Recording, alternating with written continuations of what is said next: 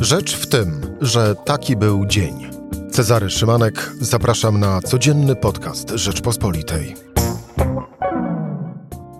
Czwartek, 28 października, co drugi Polak chce dymisji całego episkopatu w związku z ujawnionymi aferami pedofilskimi w polskim kościele. Tak wynika z sondażu Kantar dla faktów TVN i TVN24. Tymczasem dziś Sąd Okręgowy w Kaliszu uchylił wyrok wobec księdza Arkadiusza H., duchowny, którego ofiary wystąpiły w filmie dokumentalnym Braci Cekielskich Zabawa wchowanego, został skazany w marcu na 3 lata bezwzględnego więzienia, ale sąd wyższej instancji stwierdził, że doszło do przedawnienia przestępstwa. Dziś moim gościem Tomasz Krzyżak, dziennikarz Rzeczpospolitej. Rzecz w tym, że zapraszam Cezary Szymanek. Słuchaj na stronie podcasty.rp.pl. Włącz Rzecz w tym w serwisie streamingowym. Tomasz Krzyżak, dziennikarz Rzeczpospolitej. Tomku, dzień dobry. Dzień dobry. E, zacznijmy wpierw od tej dzisiejszej decyzji Sądu Okręgowego w Kaliszu. Dla przypomnienia, Sąd w Kaliszu uchylił wyrok wobec księdza Arkadiusza H., jednego z bohaterów filmu dokumentalnego Braci Sekielskich Zabawa e, wchowanego. Został skazany w marcu na 3 lata. Sąd wyższej instancji stwierdził, że doszło do przedawnienia przestępstwa. Ofiary mówią wprost, dla nas to dramat. No w pełni rozumiem te, te, ich odczucia, dlatego że, no tak jak sam wspomniałeś, w marcu mm, ksiądz został uznany e, winnym i został skazany na karę więzienia. Ba, mało tego, on się do tych czynów zarzucanych mu przyznał e, i przeprosił. Natomiast e, no i w związku z tym ta, te, te, te ich słowa o tym, że to jest dramat, patrząc na tą dzisiejszą decyzję Sądu Okręgowego w Kaliszu, rzeczywiście tak to można podsumować. Oczywiście tutaj, w tej sytuacji, w tej chwili, wydaje mi się, że, że z pewnego rodzaju daleko idącymi ocenami musimy się trochę wstrzymać i poczekać na pisemne uzasadnienie e, tego e, mm, umorzenia tej, tej sprawy, e, ponieważ tam sąd dopatrzył się, że doszło do przedawnienia. Mm, no, musielibyśmy zobaczyć, gdzie i w którym momencie. To znaczy, sąd wskazuje konkretną datę. Mówi o maju roku 2015, kiedy te czyny miały się przedawnić. Przypomnijmy, że do tych czynów pedofilskich miało dochodzić pomiędzy rokiem 98 a, a właśnie majem 2000 roku, więc to by wskazywało na to, że po 15 latach po prostu czyny się przedawniły. E, cała ta. Cała to, jakby to powiedzieć, operacja e, tego, kiedy się czyn przedawnił, a kiedy się jeszcze nie przedawnił, jest dość skomplikowana, jeśli idzie o te mm, kwestie, dlatego że mm, kodeks karny był na przestrzeni lat wielokrotnie zmieniany e, i teraz e, my bardzo często patrzymy na daną karę z punktu widzenia tego, w którym się dzisiaj znajdujemy. Natomiast sąd uwzględnia i bierze pod uwagę stan stan prawny, jaki istniał w momencie zaistnienia danego czynu. Jeśli wtedy na przykład um, przedawnienie następowało po 15 latach, no to bierze się po prostu to po 15 latach. Nie to, że dzisiaj po 20, tylko to, co mm, po 15. Natomiast dla mnie ta sprawa jest o tyle mm, ciekawa, dlatego że to jest taki namacalny dla mnie przykład, yy, jakby potwierdzający w pewnym sensie tezę, którą kiedyś postawiłem, dość kontrowersyjną, za którą mi się jeszcze do tej pory obrywa, mianowicie, że czasami lepiej jest, jeżeli Kościół przytrzyma takiego sprawcę, e, e, sprawcę wykorzystywania seksualnego osób małoletnich w swoich szeregach, aniżeli go e, od, od, siebie wyrzuci. No bo teraz, jeśli byśmy popatrzyli na tą sprawę, mm, to z punktu widzenia prawa karnego ten ksiądz nie jest osobą niewinną, tak? To od razu powiedzmy. Natomiast jest niekarany. Jego nie można wpisać do żadnych rejestrów przestępców seksualnych. I teraz wyobraźmy sobie sytuację, w której Kościół się go pozbywa i wyda, on zostaje wydalony do stanu świeckiego. Tak na dobrą sprawę, to jest człowiek, który ma tam nieco ponad 50 lat. Mm, on ma tak na dobrą sprawę z punktu widzenia prawa karnego czystą kartę. No i?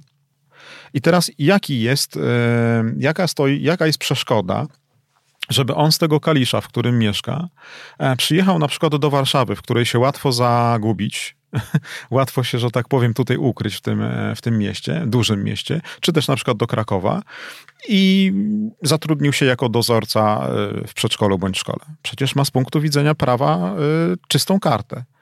Będziemy go sprawdzali w rejestrach, bo takie obowiązki dyrektorzy szkół mają, ale jego w tych rejestrach nie ma. To ja w takim razie zapytam inaczej. To jaka jest gwarancja, idąc twoim tropem rozumowania, że takowy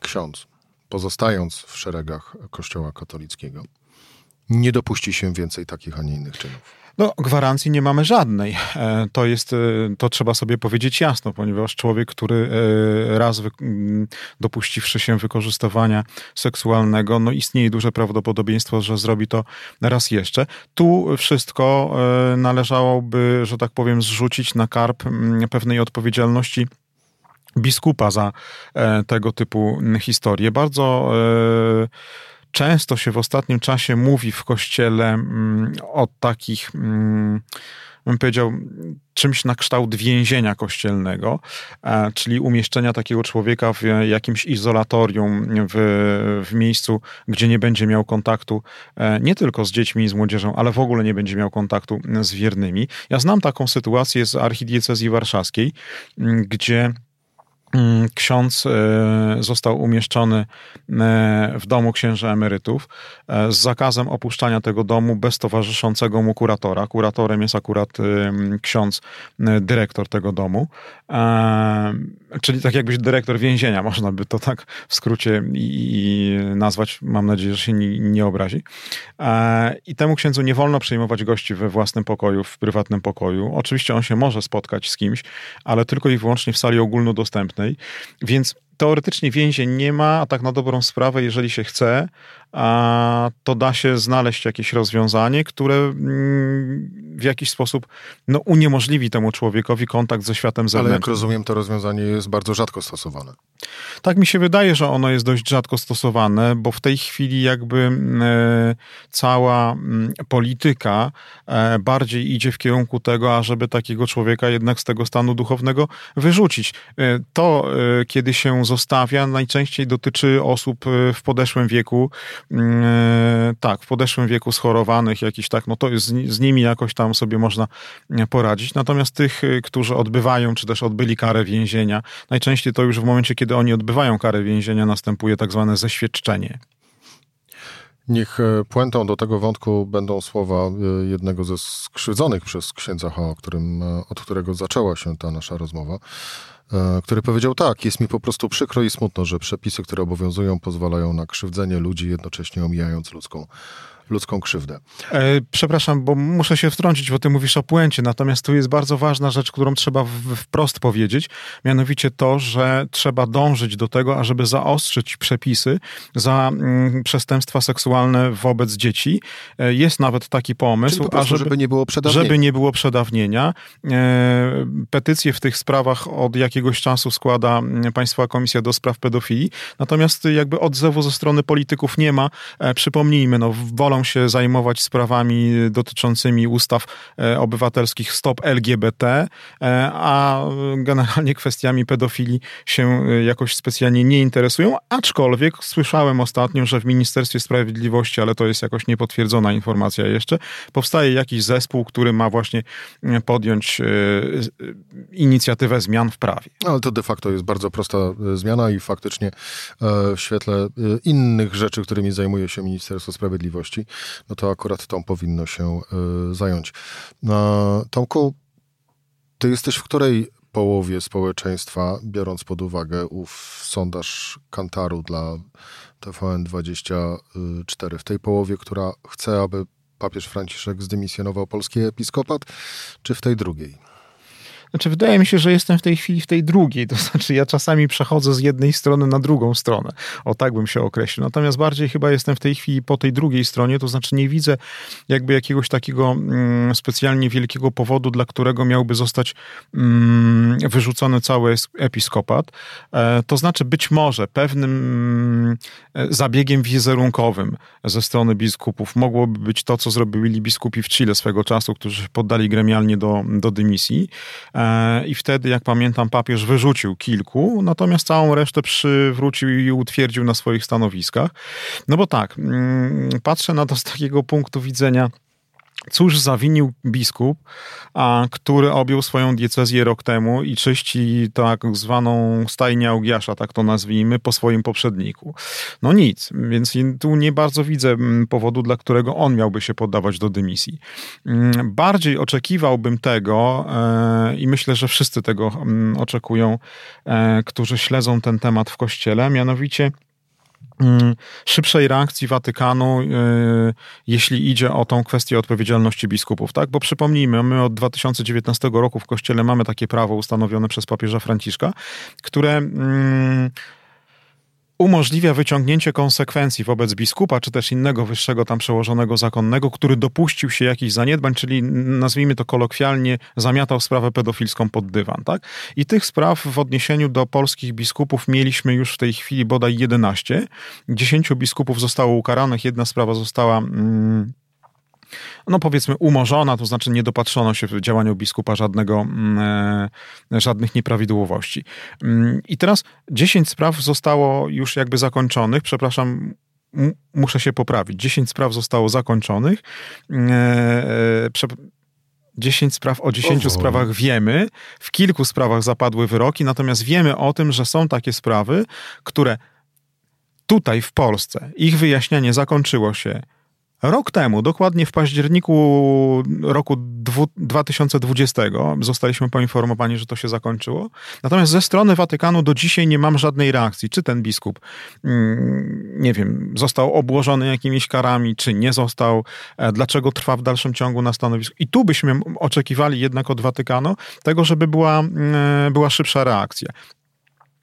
To mówię o społeczeństwie, natomiast wydaje mi się, że tego samego oczekują także osoby, które się zajmują w kościele tą, tą tematyką. Ja miałem przyjemność ostatnio rozmawiać mm, z panią profesor Hanną Suchocką, która jest członkiem e, papieskiej komisji do spraw ochrony małoletnich i w tej dyskusji no naszej... była kiedyś też ambasadorem Polski. Tak jest i w tej naszej dyskusji pojawił się właśnie ten wątek i pani profesor mówiła, że wśród rekomendacji dla Ojca Świętego mm, związanych właśnie z z tym prawodawstwem, o którym mówimy, no znajduje się to, żeby były te procesy e, prowadzone mm, szybciej, e, bo to tak naprawdę mm, no to nas interesuje jako społeczeństwo e, to nieporanione społeczeństwo, ale jeżeli się postawimy w sytuacji tych osób, które dzisiaj mówią o dramacie, e, to dla nich ten, ten, ten dramat, ta trauma, tak na dobrą sprawę, pozostaje w nich do końca, do końca życia. I one by bardzo chciały i oczekiwały tego, żeby Kościół mm, jakby naprawił te krzywdy. Mm, on oczywiście no, nie wymarza tego, co się, co się stało, natomiast może ukarać zarówno sprawcę, jak i tych, którzy mu w jakimś sensie pomagali, czy też y, nie zwracali uwagi na to, co on robi, y, przymykali na to oko. E, Drugie pytanie, które zadał Kantor, no właśnie nawiązuje do tego, o, którym, o czym e, mówiłeś, bo było pytanie, czy Kościół we właściwy sposób zajął się wyjaśnieniem zaniedbań dotyczących e, przestępstw e, pedofilskich. Według 79% badanych Kościół nie zajął się tym odpowiednio.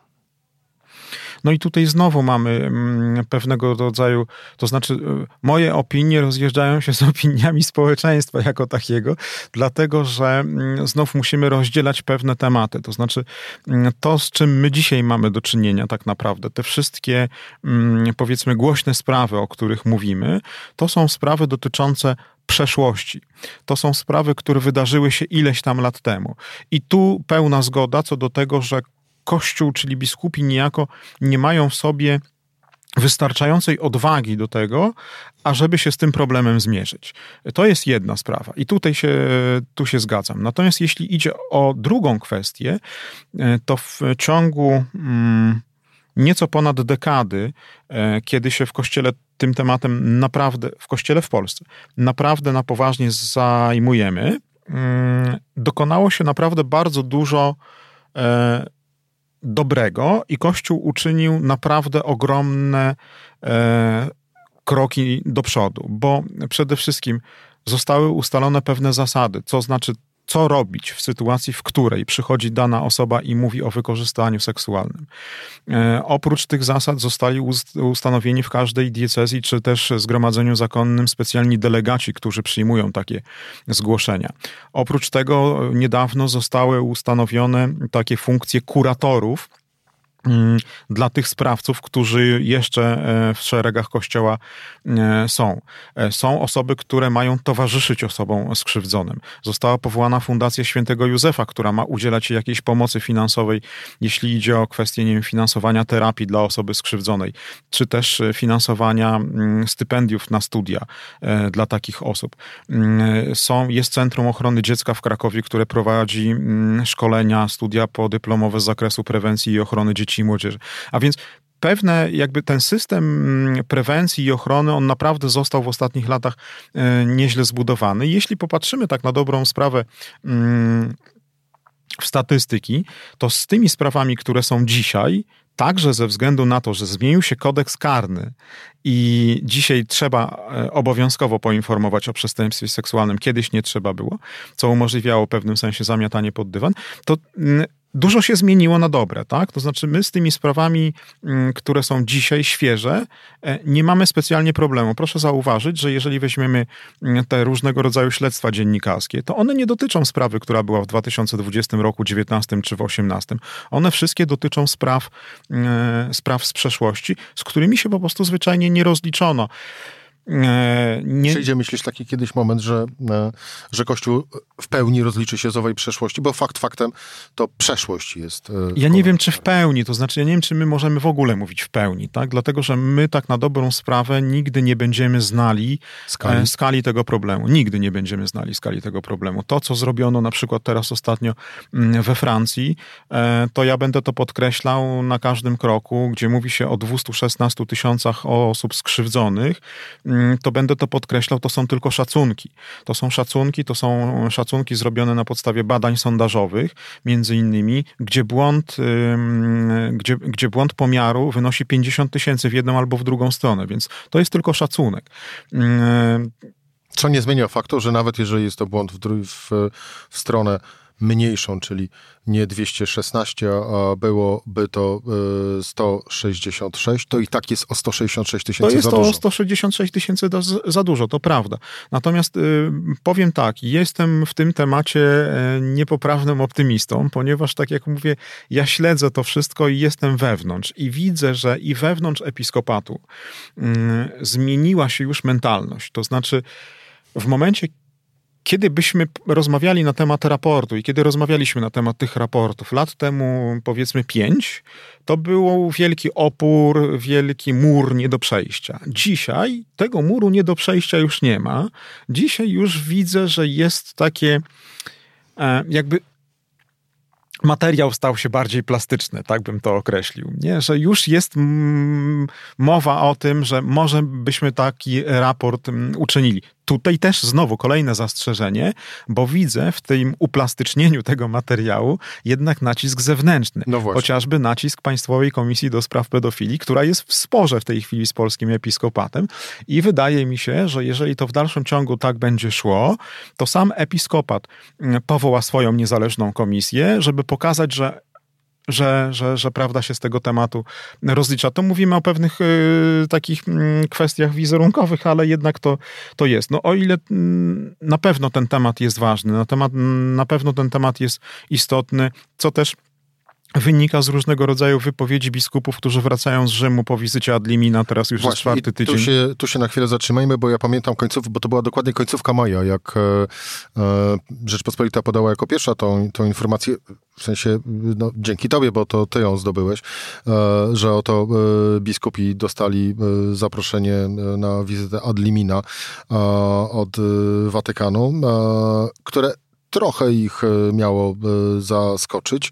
Ta wizyta e, rozpoczęła się z początkiem października i No i trwa, to znaczy jest ostatnia I grupa. tylko tyle chyba możemy Nie, nie, nie, dzisiaj jest czwartek, e, dzisiaj jest czwartek, więc dzisiaj się ostatnia grupa, czwarta spotkała z papieżem Franciszkiem. Na razie nie znamy e, przebiegu tego spotkania. A pozostałe trzy? Jutro, pozostałe trzy też już się spotkały z papieżem. Ale I- pytam, czy znam, czy coś więcej wiem. Właśnie, tu jest, y, tu jest, tu jest taki, znaczy my jesteśmy, mm, jesteśmy w takim dziwnym położeniu, że mm, relacje z tego, jak wyglądało spotkanie, znamy tylko i wyłącznie z jednej strony, mianowicie od biskupów, którzy stamtąd wyszli.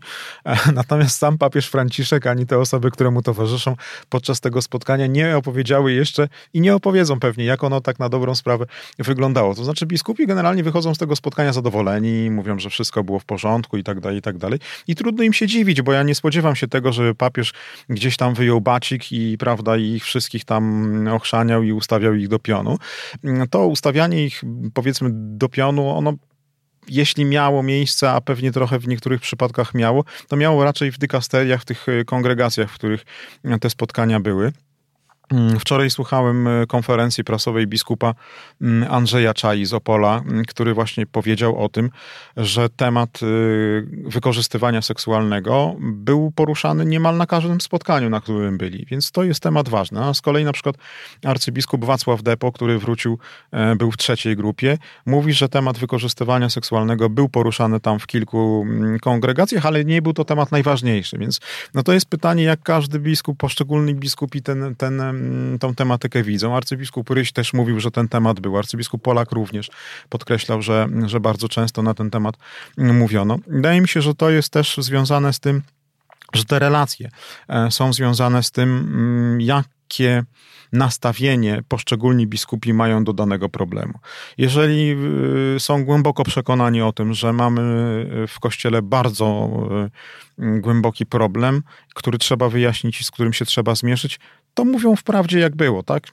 No, no tak było. No, my robimy dzisiaj wszystko, żeby tak, tak, mm, żeby do tego typu y, sytuacji nie dochodziło, no ale rozmawiano z nami o tym. Natomiast no, inni biskupi, którzy nie do końca są przekonani, e, no mówią, że tam tematu nie było. Że Mówię nie do końca przekonani, bo to nie do końca przekonani to jest, to jest wiesz, to jest, to jest takie stwierdzenie, że tak, no nam się wydaje, że episkopat te 120 paru biskupów, którzy w nim są, że to jest jedność. Tam nie ma jedności, tam mm, następuje ścieranie mm, się różnego rodzaju stanowisk. To, co wychodzi na zewnątrz jest pewnego rodzaju kompromisem wypracowanym przez wszystkich.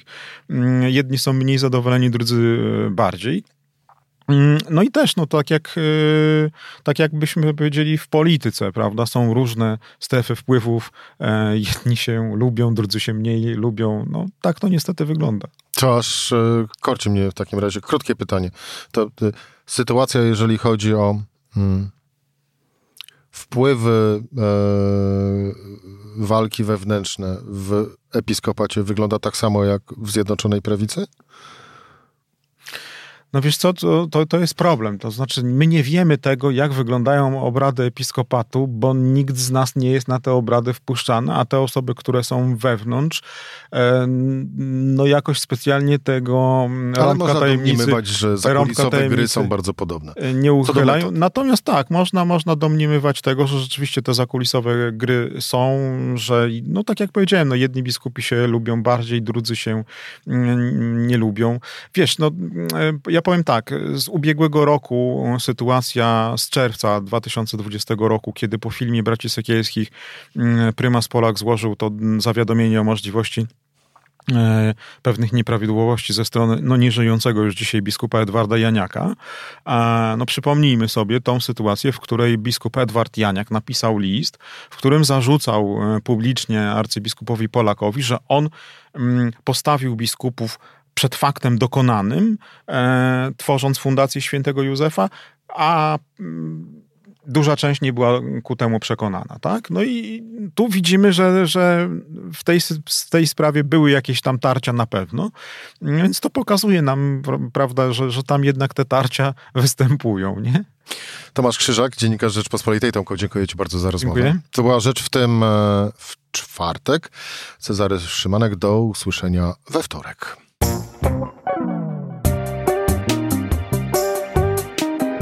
Rzecz w tym to codzienny program Rzeczpospolitej. Od poniedziałku do czwartku o godzinie 17.